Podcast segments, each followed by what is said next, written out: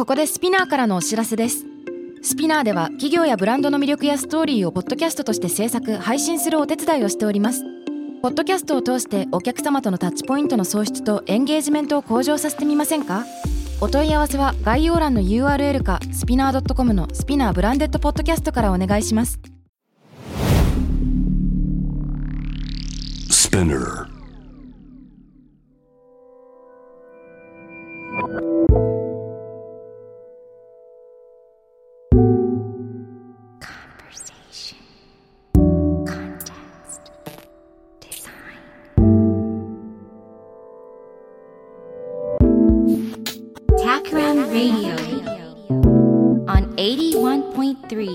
J-WAVE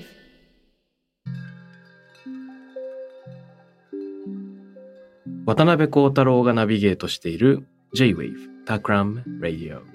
今回ゲストにお迎えしたのは近畿大学経営学部教授の山形正幸さんです。よろしくお願いします。よろしくお願いします。いやー、山形さんと今日お話しできるのすごく楽しみにしてきたんですが、あれですよね、初めてお目にかかったのが去年の年末だったかしら。そうですね、12月でしたね。12月でしたよね、ええ、あれは確か木村石鹸の木村さんが、ええ、コンテクストデザインの本を読んでくれて、なんかツイートしてくれたのをきっかけに、なんかいろんな出来事がなんかこうプクプクっと起こったような感じで。そうでしたよね、うん、中川正七商店の尾形さんがそのツイートを見て、渡辺さん知り合いですけどよかったらみんなで集まりますかとか言って、なんか突然ツイッター上で公開スケジュール調整みたいなのが始まって、それで後から僕が気づくみたいな流れだったんですけども。そうでしたよね、あれは本当に見ててドキドキしましたそしてその時僕は山形さんとは面識がないんだけれども、なんかこう山形さんが僕も参加したいなみたいな、なんかつぶやいてくれたという。そのあたりね、うん、すごく根性なしというかビビりなのでそう、なんかこそっとかっこ入りのつぶやきみたいな感じでね。そうですそうです、はい、よく覚えてます。で、僕面識ないんだけど、なんかそういう風に言ってくれてるからと思って、スケジュール調整をしてるみんなの Facebook メッセンジャーにそれをペコって貼り付けてですね、山形さんとお知り合いの方いますかとか言ったら、木村さんがぜひぜひってお呼びしましょうって言ってくれたという、そんな流れがありました。いや、もうあれはすごく嬉しい一日でしたねいや、こちらこそ。で、結局なんかね、渋谷でガラガラのレストランでみんなでご飯食べた時は、むしろ山形さんがいろんなその経営学的知見を共有してくれて、ちょっと授業みたいな感じで、もはや主役レベルいやいやいや、ついつい喋ってしまうタイプなので、うん、ということですね。そして今日はまあいろんなお話できればと思うんですけれども、前半というか第1週目の今日は、美学と経営の関係というかですね、はい、この人文学と経営の関係みたいなのをいろいろ山本さんとお話できたらなということを妄想してます。ぜひぜひ、一番好きな領域です。やった。で、本題に入っていく前に山本さんの普段のお仕事をちょっと伺ってよろしいですか？はい、お願いします。近畿大学経営学部ということで、はい、ご専門はドイツ系の。そうですね、経営学史といって、その経営学の理論だとか、うん、あるいは場合によって経営者の思想なんかを取り上げるケースもあるんですけども、うんうん、そういったものを歴史的な流れの中で考えていくっていうのが経営学史って言われている、領域というかアプローチになります。なるほど、経営学史。ただ授業でそれをやってるわけではなくて、授業では企業行動論っていう名称の科目を主に担当はしてます。じゃあ研究と授業とがそれぞれまた、違う方向性なんですよね。そうですね。ちなみに授業ではどういうことをやってらっしゃるんですか？企業行動論っていう科目って、経営学系の学部でもあるところとないところっていうのがあるんですね。そうメジャーな科目名ではないので、なので逆に企業っていうのがどういうふうに行動してるのかとか、あるいはもっと言うと、そもそも企業というのはどういう存在なのかっていう原理的なところですよね、うん、そういったところを授業なんかでは説明するようにしてるというのが私がやってる内容になりますね。行動経済学みたいなのでその行動っていうキーワードを聞くことはありますけど、企業行動論っていうのはあんまり聞いたことがなく、はい、そうですね。これはどういう世界観なんでしょうか？私がこう科目を立てたわけでもなくて、もともとあった科目で、採用してもらったっていうのがあったもんですから、なんて言うんでしょう、企業行動論っていう名称そのものにすごく個人的に思い入れがあるかというと、実はそれほどでもないっていうのはただ逆に変な言い方になりますけど、手垢があまりついてない名称なので、うん、私がこういうふうなことを説明するといいかなって思うところとか、あるいはこう今までの経営学の授業とかでは説明がこうちょっとこう穴が開いてるようなところっていうのを埋めていける科目として位置づけると面白いかなっていう心づもりで講義をやってますね。面白そう。その今までの経営学の説明に開いちゃってる穴ってどんなものがあるんですか？そうですね。どうしてもやっぱりこれは先生方いろいろお考えがあるんで、一言で割り切るのは難しいんですけども、ただ案外企業ってそもそも何なのっていう風な、原理的というか根本的な、ちょっとあえてかっこよく言っちゃうと根源っていう意味でのラディカルな、そういうのってなかなかなかったりするというか、やっぱりなんて言うんでしょう、戦略を分析するとか組織の問題を考えるっていう方がメインになってくる。でこれはもちろんそれでいいと思うんですけども、はい、そういったちょっと時間のかかるような問いっていうのを取り上げてみようかなというので、私の授業は組み立ててる感じですね。かっこいい。時間のかかるような問い、いいですね。すごく好みな領域です嬉しいです。なんか説明していただいたけどよくわからないみたいな感じなんですが具体的にその授業ではどんなことを扱っていらっしゃるんですか？授業の流れで言うと、これはもう学生たちもよく言うんですけども、いきなり企業の話から始めるんじゃなくて、欲望っていうところから話をいつも始めてます。人間ってやっぱり例えばお腹も空きますし、どっか遊びに行きたいとも思いますし、でそういったその人間ってこうありたいって思う状況が常に存在する、でそれを自分の力だけで満たせないから企業って存在するんじゃないのっていうところから始めるんですね。だからそういう意味で一番これも扱いの難しい言葉なんですけど、価値っていう言葉、価値って何なのって、もちろんこれもいろんな考え方があるわけですけど、特に受け取った側ですよね、受け取った側がどれだけ満たされるか、満足というよりも充足の充っていう字をちょっと当てたいとこなんですけども、その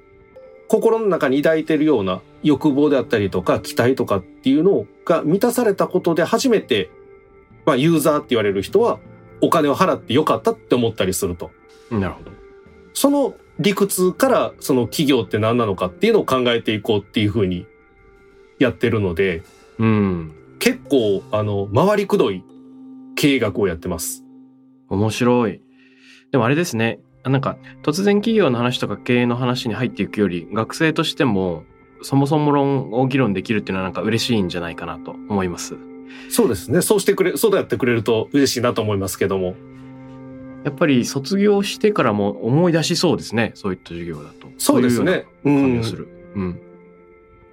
ちなみに、今日一緒にその話したいなっていうことになっている美学と経営学とか人文学と経営みたいなキーワードって、この普段の山形さんの授業の方に近いんですか、それともゼミの方に、研究の方とかに近いんですか？そうですね。授業の中で、若干触れることはありますけれども、それほど多くは触れていないですね。なるほど。そういう意味では研究であるとか、あるいはゼミでもなかなかそこまでピンとくるゼミ生がそう多いわけでもないので。なるほど。でもやっぱり感じてくれる学生はいるのはいますので、ちょっとでもなんて言うんでしょう。一般的に経営学っていうとすぐにお金儲けってなっちゃうところを、それだけじゃ何か物足りないって思ってる学生にちょっと響いてくれたら嬉しいかなと思うことはありますね。面白い。そしたらそのつまりどっちかというと研究の方に近い話題だとすれば、山田さんの研究についてもちょっと伺いたいっていうのと、はい、ゆくゆくはっていうか、山田さんのプロフィールの中に特徴的なのはやっぱりそのお能が好きとかですねお能のそのパンフレットにもなんか執筆をされているとかっていうような話がっていうその意外な取り合わせがあるんですけど、やっぱりこういうところがもしかしたら美学とか人文学みたいなところでキーワードとしてなんか結びついてくるのかなと思ってまして、勝手に想像するんですが、なんかそっちの方に近づいていくイントロとして山形さんの普段の研究の話ちょっと伺いたいなと思うんですが。そうですね、もともとは文学部に行きたかったんですね、ところが、受験のいろんないたずらで文学部には行かず、商学部っていうビジネスを学ぶ学部に行ったんですけども、ただやっぱり文学とかはずっとやりたいなと思ってたんですね。はい、で幸いそういうことも並行して、細々ですけども考えたりするっていう時間はできてたので、趣味程度には考えてました。そういう意味でもう長い間その文学とか、能を見ることもそうですけども、完全にその仕事とは切り離して考えてたんですね。なるほど。だから別につなげようという気もなかったですし、逆にもっと言うと安易につなげたくなかったんですよ。やっぱりこう話が浅くなっちゃうというか、それがどうも私の中で嫌だったので。なるほど。そういう意味でずっとつなげてこなかったんですけれども、いろいろ文学研究なんかの理論とかで、実はこれって経営学というか、この言葉を使っちゃうとまたこう、皆さんのこう理解がいろいろと多様に解釈されるとこなんですけども、いわゆるブランディングとかっていう現象を考えるときに、実は文学とか美学とかで蓄積されてきた知見って本当はかなり活かせるんじゃないかっていう思いはあったんですね。ただそれをこう論文にまとめるっていうところまでなかなかこう煮詰まることがなかったんですけれども、ここ最近こういろんな企業の方のお話、それこそ先ほどの木村翔一郎さんの話もそうなんですけれども、非常にこう優れた経営者の方の話を見ていると、実はそういったこの美学であったりとかっていうアプローチはすごく解き明かしていく手がかりになるんじゃないかなっていうことを、ここ 1,2 年確信に近い感じで思えるようになってきたっていうのが、この経営学のところと美学とか文学っていうものを結びつけても大丈夫かなと思うようになってきたっていうところですね。なるほど。その確信に至る前に、知見活かせるかもって思っていた時って、そもそも何を考えてらっしゃるんですか？例えばなんですけれども、能で言うと能を大成したって言われてる世阿弥っていう人がいるわけなんですけども、世阿弥っていう人が書いたものを読んでると、非常に経営に生かせると言ったら変なんですけども、経営学でよく取り上げられる人の中にドラッカーっていう人がいるんですけども、ドラッカーっていう人は利益、利潤っていうのは企業の目的ではないっていう言い方をしたんですね。ただ利益利潤がじゃあ必要ないのかというと、そんなことはもちろん言ってなくて、あくまでもイノベーションとかを起こしていくために必要な、将来のための資源として利潤っていうものが必要になってくるっていう考え方を持ってたわけなんですね。で世阿弥っていう人が、実はその寿服増長、寿服の寿は寿で、服は幸福の服ですね。で増長はマスに長いで、寿服増長っていう言葉が世阿弥の議論の中に出てくるんですけども、これ世阿弥もかなりいろんな意味合いで使ってるんですけども、実はその一座、能の昔でいう集団ですよね、演劇集団、これがこう維持されていく、あるいは繁栄していくっていう意味合いでも使ってるみたいなんですね。でそこの文脈の中で、その寿服増長っていうのは大事だけども、それを目的としちゃうとダメだっていうくだりがあるんですね。でここまで来ると、その寿服増長っていうのを、例えばその組織とかのこう収益利潤っていうふうに考えると、それを目的化してしまうと、実はその受福増長それ自体も得られなくなってしまうよっていうことを戒めてるようなところがあって、安易にね結びつけちゃうのはちょっとまずいなとも思いつつも、考え方としてすごくこう共通するものがある。面白い。そういうこのアイディアみたいなのが世阿弥の議論にはすごく出てくるなっていうのは感じるところは今までもありましたね。ちなみにその世阿弥は、受福増長みたいなのを目的化するとむしろ遠ざかってしまうっていうでは、何をする、何を目的とすると良いっていうのは言ってるんですか？実はこれはもういろんな形で言ってるので答えは一つではなかったと思うんですけども、やはりその見に来た、お客さんという言い方はしませんけども、例えば都の観客、特に貴族とかに満足してもらう場合もあれば、地方のお客さんに満足してもらうっていうこともあるんだと、つまりその見に来てくれたお客さんとかのその心にかなうような舞台っていうのをするっていうところ、ここをやっぱりよく強調するんですよね。こういうふうな話をするとやっぱりこう、マーケティングって言い方がいいのかどうか分かりませんけれども、やはりその相手が何を求めているのかっていうことをいち早く掴むというか、ちゃんと捉えた上でそれをしっかりと表現をしていくっていうところにこう世阿弥の議論がの重点があるような気が私はしたんですね。なるほど。そう考えると、これ今の企業、会社とかというのを考えた時でも、当然といえば当然の話になってくるかなとも思うわけなんですよね。そういう意味で、いわゆるこの芸術と言われている領域において、こう何かを生み出していく、創造していくっていうことと、それから実は企業が一般的にその製品やサービスとかっていうふうに言われているもの、あるいはコンテンツって言われているものを生み出していくということは、もちろん完全に同じ理屈で説明してしまうのはこうちょっと雑なとこあるかもしれませんけども、根底において作り手とそれから受け手ですよね。この関係性を考えていくっていう点においては共通する部分がある。面白い面白い。お能っていうのはそもそもどういうものとして発展してきたのかっていうところをちょっとおさらいしたいんですけども、よくその一番最初はその中国から伝わってきたその山岳っていうんでしたっけ、みたいなところに端を発したり、そこからその日本の独自の進化があったりで、武家の教養となった時代とかっていうのもいろいろあると思うんですけども、その当時始まった時っていうのはエンターテイメント的なものだったんですかね。このそもそもそのお客さんっていうのは何なのかとか、演じるっていうのはどういう意味を持つのかとか、そういったことを教えていただいてもよろしいでしょうか？そうですね。私も能の研究の専門家でないので間違いがあると怖いとこなんですけれども、ただこう私がこう理解しているところで言うと、特にやはりお寺とか神社、そういったところでのその芸能、やはり宗教と芸能ってものすごく密接に結びついてますので、もちろんその中国から伝わってきたそういうこう演劇というか芸能っていうものに源流を持ちつつ、そういった人が集まる場、特に宗教性の強いところで、例えばその、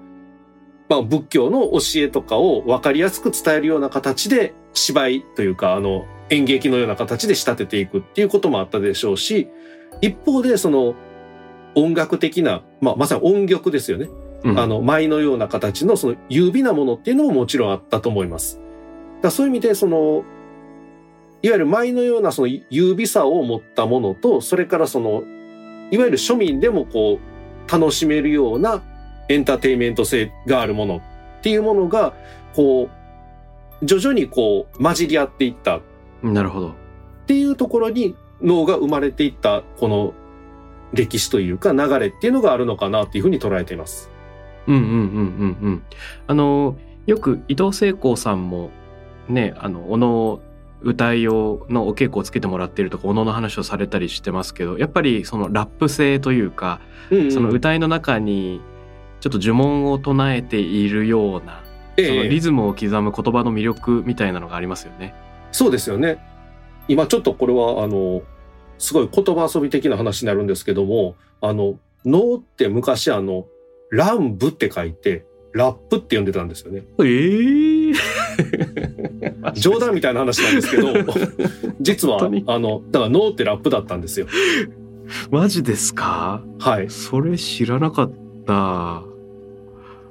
乱舞と書いてラップと読む。それが能、能はラップと呼ばれていた。もちろん全てにそれだけが呼び方ではないですけども、そういう呼び方をされることもあったようですよ。はい、ギャフンですね。これはちょっとびっくりだな。これちょっと座席から立ち上がりそうになってしまいましたが。だからそういう意味でなんて言うんでしょう、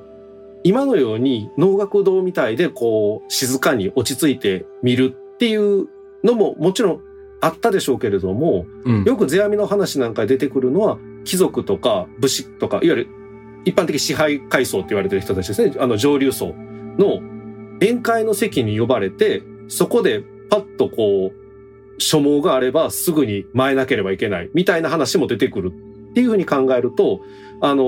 こういう言い方をするとね、能の関係者の方に怒られるかもしれないですけども、やはり宴会芸的な位置づけを与えられた時代っていうのも特に最初のうちはあったんだろうと思うんですね。なるほど。それがやっぱりこう洗練されていって今のような能の形にたどり着いてきてるっていうことかなというふうに私は見てます。なるほどなるほど。確かに茶道でも隅出前の所望とかなんかこうね、お客さん側にもその立てるようなチャンスが回ってきたりとか、お茶を立てるチャンスが回ってきたりとかもあるから、一方的なものというよりも一人一人がそのなんか教養としての術を身につけていてもてなし合う遊びっていうような側面、宴会芸っぽさっていうのはありますね。確かにそうだと思います。そういう意味でこう私は実はまだお稽古っていうのはしてないんですけども、やっぱり歌いっていうのを稽古される方っていうのはすごくね、今はだいぶ減ってるかもしれませんけど、もともとは結構人口としては多かったというか、江戸時代もやっぱりこう別に武士だけじゃなくて町人とかでも歌いを習ってたっていうのはあるみたいですので、だからそういう意味ではこの音曲の楽しみっていうんですかね、はい、その言葉もそうですけども、その言葉の響きとかリズムとかっていうものの楽しみっていうのがやはり重要な要素としてはあったんだろうなっていう気はしますね。なるほどなるほど。ちょっとビジネスの話と強引にこう紐づけようとすると、タクラムで仕事をしているときによくミッションとかビジョンを企業と一緒に考えていこうみたいな仕事あるんですね。でもしくは、それを一部だけ新しくしようとか、はい、で、企業の経営者の人たちにインタビューをするってなったときに、経営層を例えば10人に連続でこうどんどん話を聞いていく。でそうするとちゃんとミッションとかビジョンを共有してる人たちは呪文のように同じフレーズをしっかり言えるっていうくらいこう染みついてるっていうのがあって、それはある種その、言霊というかその歌いみたいなこうリズムとしてみんなの心に刻まれているものがあって、でそのなんて言うんでしょうね、繁栄より上にあるものというか利潤より上にあるそのテーマとして心にその留めている言葉があるんだなっていうのを思ったりしますね。ただ難しいのはやっぱりそういう言葉って結構抽象度がめちゃくちゃ高いので、それだけ覚えてても具体的にどういう意味なんだっけとか、周囲の環境が変わってきた時にどうしたらいいんだっけっていうのをすぐ教えてくれるわけじゃないから、こう一人一人が常に考えるっていう行動原理とセットになってないとあんまり覚えてても機能しないっていうのも同時にいると思うんですけれども。そうですよね、そういう意味でこの抽象的なこのいわゆる理念、ビジョンとかミッション、あるいはフィロソフィーであったり、そういうものってやはり具体的なエピソードというか、その具体的なシーンとこう結びついてくるっていうものでなければ、やはりこういわゆる共有っていうこと自体はできないだろうなっていう気はしますよね。いやはやそうですよね。さてその世阿弥の書いたものが経営に生かせるっていうようなきっかけで山賀さんが話し始めてくださったんですけど、例えば今言っていただいた呪福増長以外にも、こういうこと書いててこれって経営に関係するなっていうのってあるんですか？そうですね、例えばなんですけども、これ私がちょっとたまに使ったりもするんですけども、はい、成就、成功の成に就職の就ですよね、うん、成就っていう言葉を世阿弥も使ってるんですけれども、うんうん、まさにその全体としてうまくこう、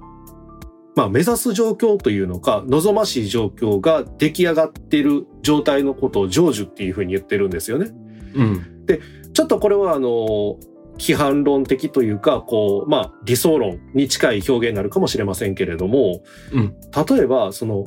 企業の側がこういうことをお客さん使ってくれる人に感じてもらいたいって思ってたとしましょう、うん、でそれがあって製品であったり、まあ、サービスであったりっていうものにそれが具現化される、うん、でそれを受け取った、まあ、お客さんとかが実際に使ってみて、まあ、それが完全に同じかどうかは、まあ、さておくとしても少なくともそのある種のこう共有されているような感覚っていうものを得ることができている、そういう状態の時に成就っていう概念を使ってやるっていうことはできるんじゃないかなっていうのは私自身は考えてます。なるほど。じゃあそのビジネスなり、まあ、サービスプロダクトの提供をする側と受ける側というのが双方満足している状況なんですかね。そうですね。よく近江商人の三方よしみたいなのがありますけど、はい、そういう概念ともつながるんでしょうかね。そうですね。いわゆるその近江商人の三方よしの概念であるとか、あるいはそのステークホルダーって一般的によく使いますけれども、そういった人たちにこう満足をもたらしていくっていうところ、そこのところともちろんつながってくると思います、うん、でさらに重ねて言うと、ステークホルダーが満足するっていうだけだと、実はそのいわゆる提供する側、つまり企業と、それから例えばお客さんであるとかっていうところに意味であるとか、あるいは感覚的な部分の共有っていうところは特にそれは必要としないんですよね。ただその別に常にそれが必要なわけではないと思います。はい、別に単純にプロダクトやサービスとのやり取りだけで収まってもそれはそれで問題はないんですけども、うんうん、一方でこういったこう、まあ、よく世界観なんて言い方をしたりもしますけれども、こういう考え方あるいはこういう感覚を共有したいっていう思いがあってやってらっしゃるこうプロダクトやサービスを提供してらっしゃる方っていうのもおられると、うん、でそういう方々、そういう経営者というかそういう企業の行動っていうものをどう説明したらいいかなって思った時に、実はその経営学でこう今まで蓄積されてきた概念と、もう一つそういったそのいわゆる美学とかで蓄積されてきた概念をうまく接合することができると、いわゆる世界観とか感覚、あるいは意味っていうものを共有していくっていう営みをより説明しやすくなるんじゃないかなっていうことは考えたりしますね、私は。なるほど。例えばその企業で言うと、こういう感覚をその共有したい、どういうことになるんですかね。例えばその木村石鹸のシャンプーのこの洗い心地とか、この寝癖のつかなさみたいな、そういう感覚なのか。そうですね。もちろんそのまさにその例えば木村石鹸さんがやってらっしゃるその12っていうシャンプーなんかでのそのまさにあれは髪の毛が収まってるっていうのは機能的な部分だと思うんですね、直接的には、うんうん、ただその機能について満足をするっていうだけではなくて、例えばそのちょっと木村石鹸という会社の面白いところはうん、例えば SNS なんかのやり取りでも商品に対してこう例えば合わなかったとかっていう風なネガティブな情報に対してすごく誠実に応答されるっていうところが私はすごく面白いなと思うんですよね。もちろんそういうことされてる企業は他にもたくさんあると思うんですけども、うん、そこのところにすごく丁寧に接しておられる、うん、そうすることによってその木村石鹸っていうなんて言うんでしょう、製品は その人に合わなかったとしても、少なくともこの会社っていうのはお客さんに対してその誠実に接してくれる、接しようとする会社なんだっていうところは相手にも伝わる可能性が高くなるわけですよね。うん、ここら辺はちょっと言語化がしにくくなりますけども、例えばそういったその丁寧に接するコミュニケーションをするっていうことを良しとする人にとってみると、そういった企業とやり取りするっていうことは好ましいというか、そのまあ喜ばしいというとちょっと大げさになりますけれども、気持ちのいい、心地のいいことにつながっていくかなと。うん。つまりここで言う感覚の共有みたいなのは、ある商品の具体的な使用感覚っていうよりも、その企業らしさがにじみ出てくる時のそのらしさの精神みたいなことを言ってるんですかね。そうですね。そこの部分がどうしても大きくなると思います。うん、ただその話をするときに私自身がいつも気になるのが、いわゆるその企業そのもののあり方とか、その企業自身がどういうビジョンを持ってるかみたいなことと、実際の製品、プロダクトやサービスとかしばしば往々にしてその切り離されて議論がされてしまう。つまりその、例えばストーリーを届けようとする、そのこと自体は別に私も非常に大事なことだと思うんですけども、うん、そこのところとプロダクトあるいはサービスっていうものとがやっぱりちゃんとこう絡み合っているというか、織り込まれていないと使ってくれる人、つまりユーザーには響かないというか、本当に好いてくれないのではないかなと。うん。いや、それは絶対あると思いますね。実はかつて僕自身ストーリーウィービングっていうキーワードでいろいろデザインのアプローチを考えてたことがあるんですけど、問題意識としては今山本さんがおっしゃったことそのままなんです、うん、本来やりたいこととか、例えばコンセプトがあると、でメーカーがなんかものづくりする、例えば家電を作るみたいになった時に家電ができてくる、でこれをまあストーリーとプロダクトっていうふうに仮に呼ぶとすると、これが一致してない場合っていうのは結構あるなと、うんうん、でよくあるパターンは、パターン1はメーカーが研究開発で先に物を作っちゃったみたいな、とりあえず新しい技術あるんで、それが使えるやつ作りましたみたいな、うんうん、で作った後に後付けでストーリーをこうベコってこう貼り付けるっていうのは、例えば布の上にアップリケで後からアイロンで無理やりこう新しいワッペンをこうつけちゃったみたいな、ちょっとなんて言うんでしょうか、後付け感がやっぱ出ちゃいますよね。はい。で、それじゃないパターンもあって、ストーリーを頑張って作り込んだと、これいいじゃんってなった後に物を作り始めると、必ずしも物作りがうまくいかなくて、ちょっとストーリーと乖離が出てきちゃう。うん。でも、当初作ったストーリーとかそのコンセプトが、まあ、経典のように変えられない、変更不可能なものになってると、齟齬が補正されないまま、うん、まあ、ちぐはぐな、継ぎはぎの服みたいな感じで世に出ちゃうっていう。うんうんうん、でアプリケも継ぎはぎも良くないんで、うん、これ結局どうしたらいいのかなっていうと、どっちも避けるにはウォーターフォール型に順々にやるんじゃなくて、ストーリーがプロダクトに影響を与える、プロダクトがストーリーに影響を与えるっていう、その相互作用を認めるとか、時間軸が入れ替わってちょっと巻き戻って、やっぱ違った、やっぱこうしてみようっていう、その巻き戻しを認めるっていうことをやらないといけないんじゃないかなと思ったんですね。うんうん。そうすることでストーリーとプロダクトがその相互に編み上がる。で、編み上がるっていうことでウィービングっていうキーワードを使ったんですが、はい、うんうん、いやすごくしっくりくるお話です。私今伺ってて、そこのところがどうしてもこの今おっしゃられたようにこう平行線のまま、まさに木と竹をただ単純にこう弱い紐で結んでるだけで届けようとしてしまうケースっていうのは少なからずあるなとは感じますね、うん、そういう意味でそのまさに物語、ストーリーをこう織り込んでいくっていう時に、やはりその会社が一体何をしようとしてる会社なのか、何をしたい会社なのかっていうところを、やっぱりその会社に属する人たちっていうのが常にこうまさに再解釈っていうんですかね、それをし続けていく必要があると思うんですよね。まあここのところ別に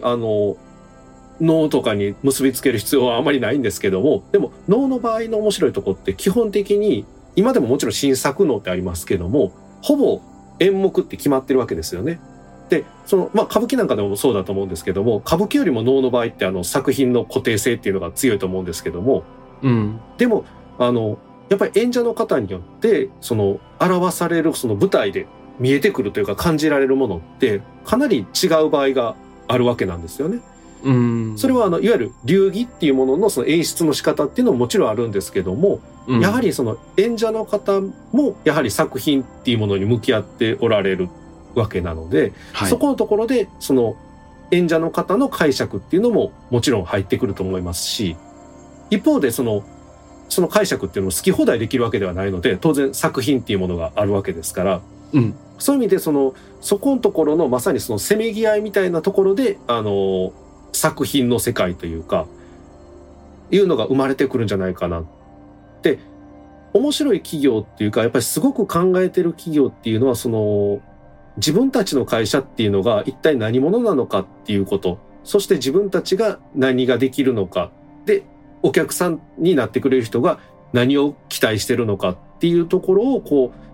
う順繰りにというんですかね、こう考えてる、そういう気がします。つまり期待されていることとできること、自分たちが何者かっていうのを一つに頼るんじゃなくて、こうぐるぐる考えを回転させたり更新したりしながら、だとしたら求めてるものはこれかもとか、自分たちができることはこれかもっていうのをちょっとずつ更新していくっていう、そんなイメージですかね。そうですね、はい。そういう意味でまさに今更新とおっしゃってくださったのがすごく大事なポイントかなと思うんですよね。積み重ねていくっていうこともありますし、例えばパッと何か開発の方とかが新しい製品であったりとか技術を提案というかプロトタイプを作ったとする。で、それがどう考えても今までその会社ではやってなかったことであったとしても、それをよく考えていく中で、これは自分たちがやはりやるべきなんじゃないかっていうことがこう解釈の中に織り込まれていったときには、それがこう力のある提案になるっていうことはあり得るかなと思うんですよね。だからそうなった時にまさに更新っていうのが行われたっていうふうに言えるかなと。なるほどなるほど、面白い。ちょっとそもそも論みたいなところを伺ってみたいんですけども、はい。もともと能についての興味があった。で、能は能で好きで、はい、で、経営学というご専門もあって独立したものだったけれども、はい、こう重ね合わせられるかもしれないっていううっすらとした思いが、まあ、だんだんとある確信に変わっていく。はい。で、人によっては芸術みたいなものと、経営みたいなのを重ね合わせることがあんまり好きじゃないっていう人もいるじゃないですか。そうですよね。例えばアートフォーアーツセイクとか言って、芸術はとにかく術というか、表現することそのものを磨き続けることに意味があるんであって、うんうん、それ自体が目的だから何かの手段みたいに扱ってはいけないみたいに考えてる人もいるし、でも一方で、うん、いやむしろ使っちゃっていいんじゃないのっていうので、アート思考みたいな感じで、はい、アート的なるものとビジネスっていうのを寄り添わせるといろんな面白い考え方が生まれてくるよっていうような人たちもいると。はい、で、僕はなんかちょうど中間くらいにいるんですけども、うんうんうん、山形さん自身もその両方の視点を持ってらっしゃるのかなと思ってなんとなく想像するんですね。はい、あ、そうですね。うん、まあもう今更あれですが、語弊を恐れず言うと、いわゆるこのアート思考って言われているもの、もちろん中にはすごくなるほどなと思うところもありつつも、うん、やはり懐疑的に見ている部分っていうのは少なからず私自身は実はあって、うん、アートとかいわゆるこう芸術の世界で言われていることをそのままこうビジネスに引っ張っていくっていうことには私はあまりこう乗り気ではありません。むしろ芸術は芸術の論理というと大げさですけども、やっぱりロジック、芸術にロジックって言葉を使っちゃうとあれですけども、芸術は芸術でこう動いていく一つの原理みたいなものがあると思うんですね。うんうん、で、一方でビジネスもビジネスとして動いていく原理っていうのがあると。で、はい、それは別個に動いてるんだけれども、ただやはり人間がやってることですので、どっかで接する部分はある。うん、接したところでどういうふうな接し方をするとより面白い発想であったりとか考え方、あるいはビジネスだったらビジネス側に面白い実践っていうものが生まれてくるか、うん、そこんとこを考えたいなと私なんか思いますね。確かにそのまま引用しちゃうっていうのはいろんな場面で齟齬が起きるっていうのは思いますね。よく古典ラジオの深井さんでいらっしゃいますけど、はい、深井さんも似たようなことをおっしゃっていて、その歴史から学ぶっていう風に表現する人がいるけれども、歴史から学んじゃいけないみたいな話をするんですね。おで、まあ、歴史で過去に起こったことっていうのはやっぱりいろいろな複雑な要素が絡み合って、うん、起こったあるその一つのケースであって、うん、全く同じような意思決定を我々がしても時代も違えば周囲にいる人も違えばいろんな力学が異なって起こるので、うん、歴史から直接学ぶことは決してできない、うんうん、けれどもある歴史の出来事からメタ視点を得ることはできて、うん、その一歩引いた時に人間っていうのはある状況があった時に、まあ、どういうふうにその振る舞うことがあるのかとか細かな気づきを抽出することはできるかもしれないし、自分が置かれている状況とか自分の会社が置かれている状況っていうのを一歩引いた視点で見るとか超長期的に見るとかっていうことはできるかもしれない、うんうん、そんなことをおっしゃってたのを思い出しました。いやもうそれはもう全くおっしゃられる通りだなと思います。一時何かの折にこれ学生ではなくて社会人の方にお話しさせてもらう機会があって言ったんですけれども、うん、私は横展開っていう言葉が嫌いですっていう話をしたことがあったんですね。はい、っていうのはその横展開をするともちろん横展開をすることが正しいというか状況として正しいことはもちろんあるんですけども、うんうん、安易な横展開っていうのは要はそのまさに先ほどおっしゃられたその抽象化をせずにそのまま別のシーンに同じことを当てはめようとするやり方あるいは思考パターンに陥りやすいように思うんですね、うんうんうん、でそう考えた時にやはり一旦その先ほどの古典ラジオの方のそのお話にあるように一旦抽象化するっていうことがやはりすごく大事だなと思いますし、うん、そういう方のこの話の広げ方っていうのは非常にスムーズに広がっていきますよね。確かにそうそう、なんかどこから学んだものっていうのをすぐに生かしたいっていう気持ちはね多分人は持ってしまうから、うん、そうですね、うん、この、まあ、カエサルのこの出来事からとかなんかこうパッと何かに生かしたい気持ちが出ちゃうっていうのも分かるんですけどね、まあ、世界はどうしても予測不可能な複雑系だから、ええ、全く同じ状況っていうのがありえないのでそのまま同じような意思決定をしたところで時代が違う周りの人が違う状況が異なってくるから当然結果も異なるっていうことだし、先ほどの企業経営の話ともつながってくると思うんですけれども、中小のミッションとかビジョンを考えるってことと自分たちができることを考えてこれをぐるぐる更新しながら回していくっていうのと多分似ていて、うんうん、歴史から抽出した抽象的な学びをどう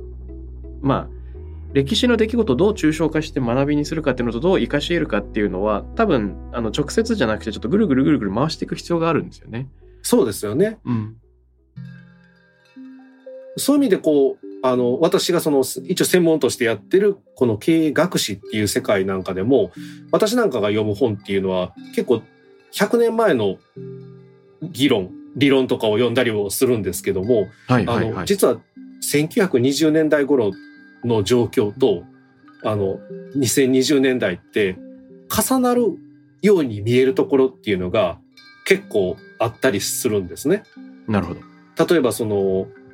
これ翻訳もあるんですけどドイツ人でクラカウアーっていう人が書いたサラリーマンっていう本があるんですけれども、気になるなかなかこれは面白い本なんですけども、はい、いわゆるこうサラリーマンってやっぱりちょっと中流層って一般的によく言われますけれども、うん、豊かになってくるがゆえに文化的にやっぱりこうよりいいものであったりとかっていうのをこう目指していこうとする。でそのこと自体が悪いわけではなくて、うん、ただそのサラリーマンと言われている人たちのその経済的ないわゆる生活基盤っていうのはすごく頑丈に見えていともたやすく崩れていくものだっていうその1920年代後半ぐらいですよね、うん、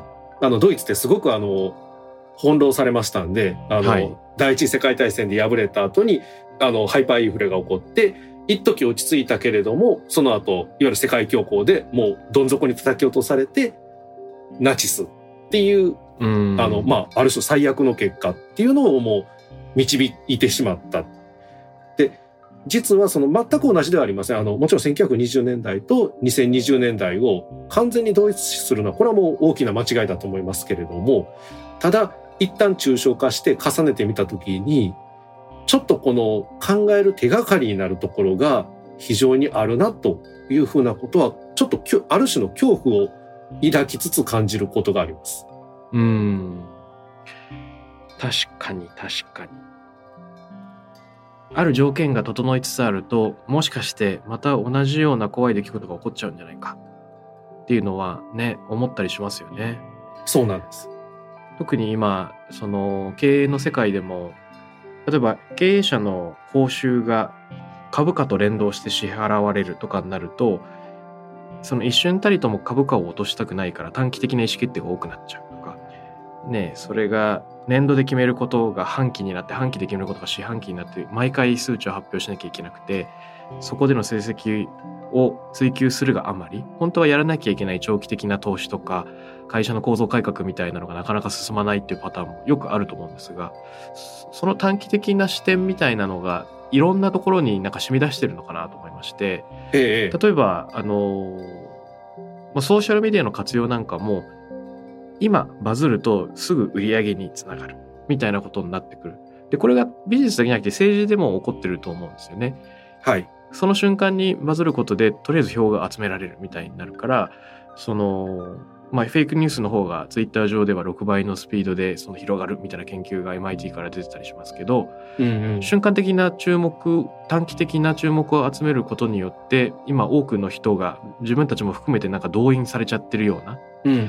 でそうなってくると、なかなか新しいパラダイムに行くとか、間違った方向に進んでる自分たちをまた元に戻すみたいな力が及びづらくなってきてるんじゃないかなという不安は僕自身もよく感じてます。そうですよね。こう冷めた目線を持つこと自体が難しくなってしまう状況、今のところまだそこまでいってないようにも思いますけれども、でもいともたやすくそうなってしまうっていうことが過去にあったっていうのは、我々はこう思い出してもいいかなと思ったりはしますよね、歴史を見ていく中で。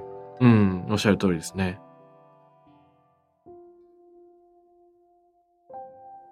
タクラムレディオに関するメッセージや感想はツイッターからハッシュタグタクラム813をつけてつぶやいてください。TAKRAM813です。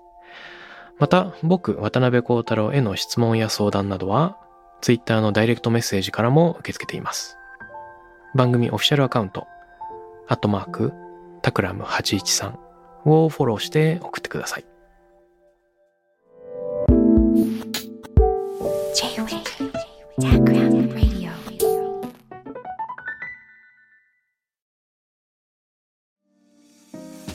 ここでスピナーからのお知らせです。現在様々な企業のブランデッドポッドキャストを制作しているスピナーでは、自社開発したポッドキャスト管理システムソニックボールを用いたオリジナルのアンケートを実施しています。リスナーの属性データを可視化することで、御社のニーズに合わせたコンテンツ制作が可能になります。スピナーホームページ内のコンタクトよりまずはお問い合わせください。